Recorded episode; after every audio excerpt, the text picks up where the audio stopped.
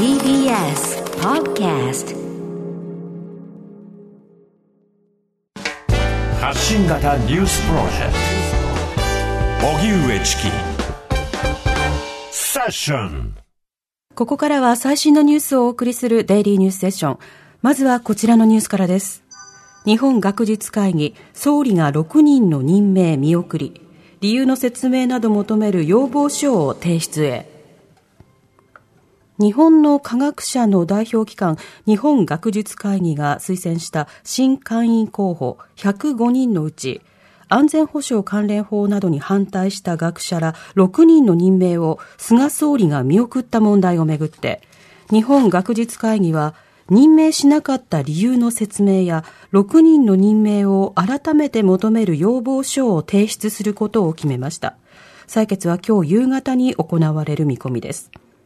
また、この問題を受け、立憲民主党など野党は、任命を見送られた6人のうち3人に対する合同ヒアリングを行いました。任命を見送られた立命館大学の松宮隆明教授は、総理には推薦された候補者を拒否する権限はなく、理由のない拒否は違法だとして、菅総理の対応を厳しく批判しました。東京証券取引所が売買を再開、大きな混乱なし。昨日システム障害の影響で全ての取引を終日停止した東京証券取引所は今日午前9時から通常通りの売買を再開しました。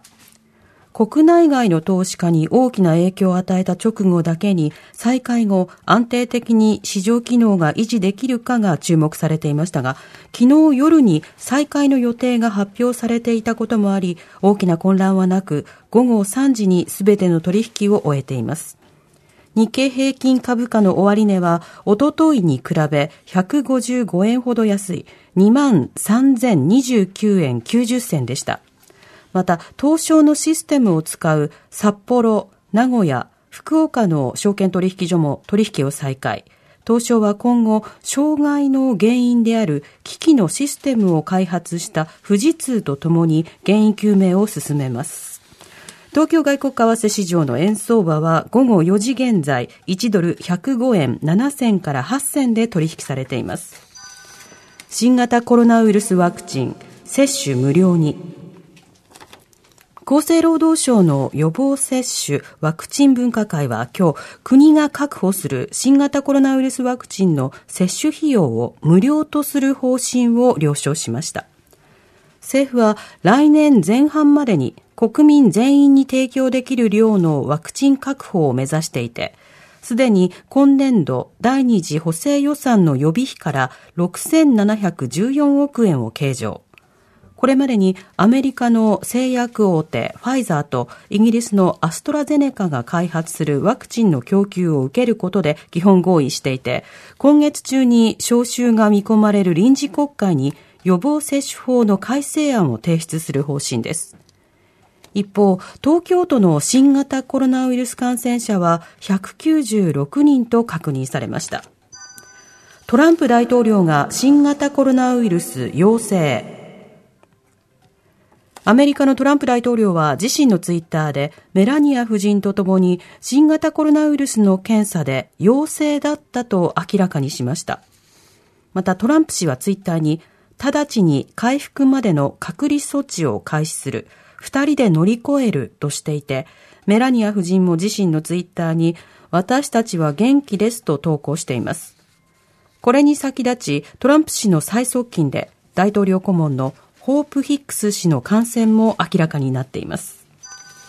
北朝鮮、金正恩氏が妹のヨジョン氏と水害の復旧作業を視察。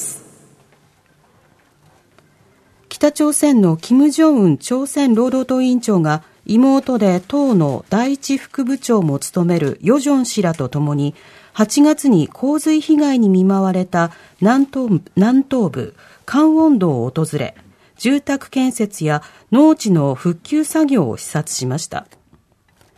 これは北朝鮮の国営、国営朝鮮中央通信が今日伝えたもので、今回の視察でキム委員長は、今年は本当に例のない困難な年だが、戦う張り合いも大きいと述べ、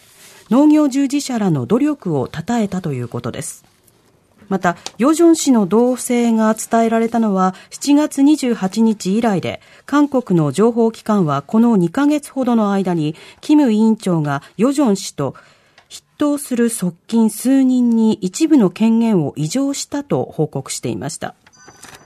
核のゴミ処分場、北海道の鴨江内村が調査応募へ。原発の高レベル放射性廃棄物、いわゆる核のゴミの最終処分場を選定する文献調査をめぐって、北海道鴨江内村の村議会常任委員会は今日、商工会が提出した応募検討の請願を賛成多数で採択しました。高橋正幸村長は、議会の意向を尊重する構えで、本会議での採択を経て応募を表明する見通しです。鴨江内村からおよそ40キロ離れた寿都町も今月8日に応募を表明する意向ですが、北海道の鈴木知事や周辺の漁協などからも反発が相次いでいて、原発の最終処分場をめぐる議論が進むかどうかは不透明です。煽り運転横打事件の被告に有罪判決。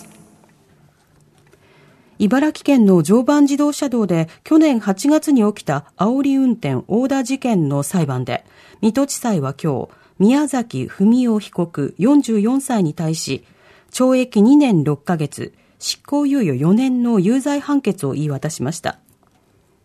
宮崎被告は去年8月、茨城県守谷市の常磐自動車道で運転していた際に20代の男性の車に幅寄せするなどして停車させた上、男性の顔を殴り、怪我をさせたとして、強要と傷害の罪に問われています。今日の裁判で、水戸地裁の結城武之裁判長は、煽り運転を繰り返すなどの強要行為は重大な事故を引き起こしかねず、危険極まりないものだったと厳しく指摘。判決の後も宮崎被告に執行猶予が終わっても罪を犯さないと裁判所が信じたということ。裏切らないでくださいと説諭しました。TBS ラディオ905-954発信型ニュースプロジェクトセッション